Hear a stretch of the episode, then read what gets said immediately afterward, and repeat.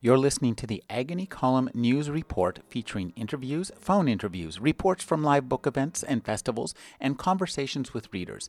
You can find additional news, interviews, book reviews, and more five days a week at the Agony Column website at trashotron.com slash agony.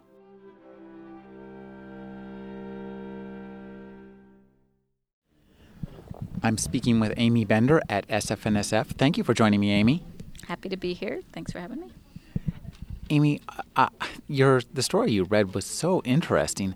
Could you talk about the way that you develop the worlds of these stories? I mean, these stories have peculiar worlds that where inner and outer uh, are so concretely real. Thank you. Um, the story that I wrote half of when I was working on what became an invisible sign of my own, but it was just a scene that was tangential that didn't fit with that book at all, where the character wandered into this this word store, this fruit and word store. So then that kind of separated out and sort of sat there for a few years until it became its own short story, and then I added the whole thing about the relationship. So it kind of took a while to figure out, I think, where the inner world was that fit with what that outer world was, then what the hope was connected to, the breaking of the hope. So that took that took time, but then it felt like those linked up, and then it felt like a complete story.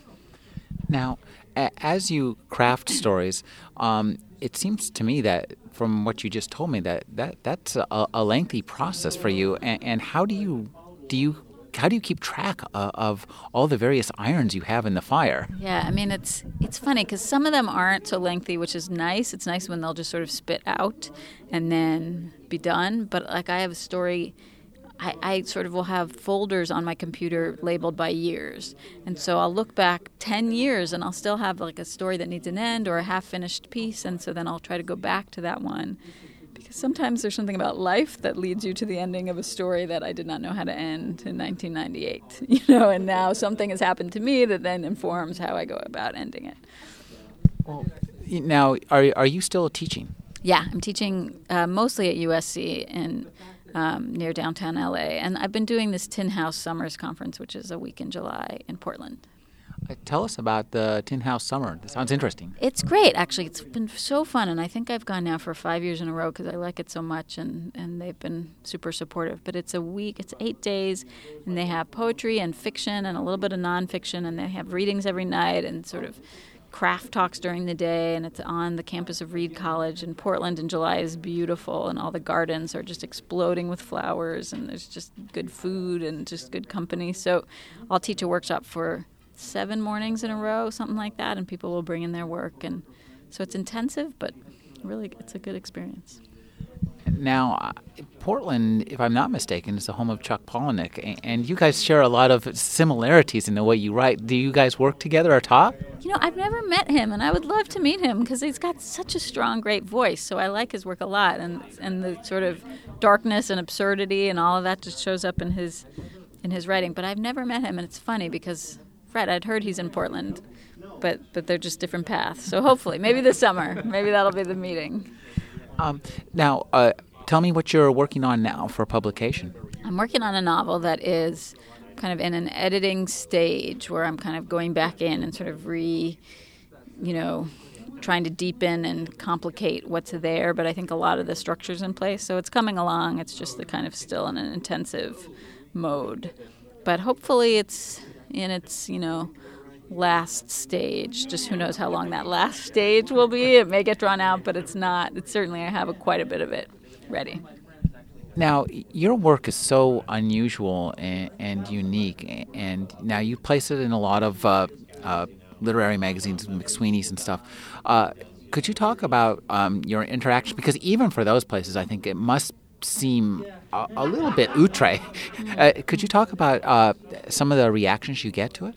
I, mean, I think it's when I was first sending out stories, it took a while to find the places. I mean, I think I was sort of figuring out my own writing too, and then it took a while for the places to, to, for me to find the places that felt receptive to what I was writing. So, and then I think it, it kind of snowballed in a nice way where it became easier to find various you know corners or places or Zyzzyva as the um, San Francisco or Bay Area Journal guy had said once in an interview that I re- like to write do exercises about fonts, and Howard Junker was wrote me an email or a note and said, "So does that mean you have stories about fonts? Because I'd be interested in taking a look at that." And that's not something I would have thought anyone would have wanted to see. So that was actually a really nice thing about, you know, the contact of the editor looking for something different. And then so then they did publish a story of all these little font vignettes um, where all the characters are fonts and Garamond and SB and Helvetica and all of them. So, so I think that was you know this is of being a great journal that is just interested in in a whole range of kind of kinds of writing. So I think sometimes it will still feel hard. Um, but I think there's a lot of interest in a lot of different kinds of writing. And actually, I think it's a good time for sort of magical writing in America right now. It feels like a ripe time. Yeah, it, it certainly does. Um, I'm wondering, uh, your work seems like it'd be really uniquely suited for um, experimentation on the internet. Have you considered that? I haven't done that much, but there like there's one website called locusnovus.com where I gave them a story. They do stories where then they're illustrated with flash animation, but they do it, so they have all these various stories on there, and I loved them. And so I sent them a very, very short piece because it has to be short in order for the just the you know pages and the animation to work together. And they did such a really cool job with that. So so I loved that that happened, and it would be really fun to do more of that too. But I haven't done anything in a while, so that's maybe just an open question mark for me to think about. Yeah. Now, could you talk a little bit about? Um, the influence of being a, a teacher and a writer at the same time, how that crosstalk happens for you? I mean, it's it's interesting because teaching is so social. So it feels like, on the one hand, they're very similar because it's writing and talking about writing. But the other hand, they're so different because writing is, you know, me in the chair and the computer and that kind of solitary wrestling.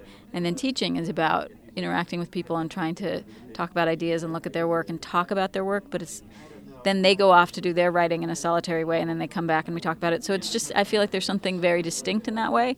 But what's good about teaching is it constantly means that the teacher has to refine her notion of what writing is. So I'm always up there thinking, well, what does writing mean to me this year that's different than last year? What are the things that are preoccupying me?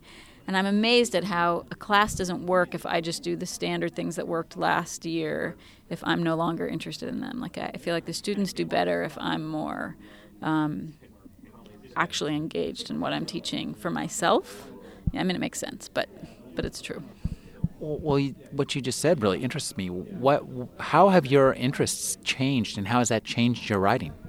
I think they're always changing in a certain way. So it's it's such a big question, but I guess I would say that. Um, let me try and think of something specific in the moment. I think, um, know, like like Lynda Barry has a great exercise in her book What It Is, which is this writing book about writing, and it, it's has the students. She teaches this writing class, which sounds fantastic. And she says, write about 10 different mothers you knew growing up, um, which is such an evocative exercise, right? Not your own mother, but 10 other mothers that you knew. You can immediately start thinking of these mothers who somehow felt really specific, of course, and you're kids, you're observing very kid like things. So I think maybe um, trying out exercises like that when I've been almost exclusively trying to push students out of reality to think, well, I can mix in some of the reality too, and then push them out of the reality, that there's space for both. So I think that's part of it. Or if I'm particularly compelled by um, how a writer stretches time, than to say, let's do an exercise specifically about how you can leap around in time.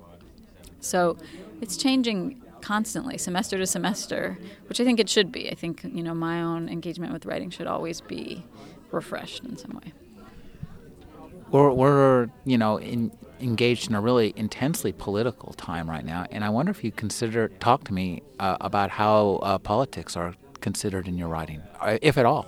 Well, it's like, I mean, I think they always get in there, right? So it's it's I won't think consciously to say I'm going to write a political story that means X. And for example, I have this story in Willful Creatures, the Big Man and the Little Man story called The End of the Line, which is a big man starts torturing a little man. And people will read that politically as sort of a statement about countries persecuting other countries or slavery or all these various ways it can be read, which is really exciting for me that people can see that in it. But I didn't necessarily go in there with that agenda. In fact, I found it like a scary story to write because I thought, what does this mean? You know, what is this story about really? And the fact that it can be about things that are political feels very satisfying, or it can be read out allegorically that way. So, I mean, I feel really excited about Obama, really excited about the new administration coming in. So I feel hopeful politically, but it also feels like a very intense time financially, and there's there's good change and scary change ahead. So, I mean, generally, I think creatively that's a good thing for people. But but do I do I have a specific agenda in terms of my work? No. And, and it interests me that you're that you talk about how um, your work can be interpreted in specific ways, but that you yourself don't interpret in specific ways. Do you leave it open for diffraction for from different viewpoints deliberately? Yeah, I mean, I think um, I what I'll try to do, and, and I don't try sit down trying to do this, but what I think happens is to really turn off that part of the mind that's the analytical part and really have that part go to sleep while I'm writing. And that part can come in later and it comes in the rest of my life. It's a pretty strong part of how I like to pick apart things and look at the world. But in writing, I feel like looking for meaning is actually not my job. And my job is more about trying to tell the story or try to find the thing that feels charged so that I know there's meaning in it. It's like I can have an intuition that something, you know, George Saunders, I think, calls it the the spark in the story or or the juice or the charge or something where you just you can kind of feel that and that lets me know okay there's some symbolism here there's some layer here but I don't want to know what it is because once I know what it is it actually will short circuit the story. I've been speaking with Aimee Bender. Her latest book is Willful Creatures. Thank you for joining me, Aimee. Uh, my pleasure. Thanks for having me always.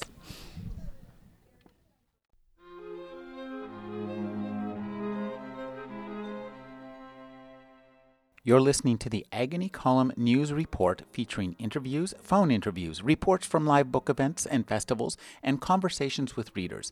You can find additional news, interviews, book reviews, and more five days a week at the Agony Column website at trashotron.com slash agony.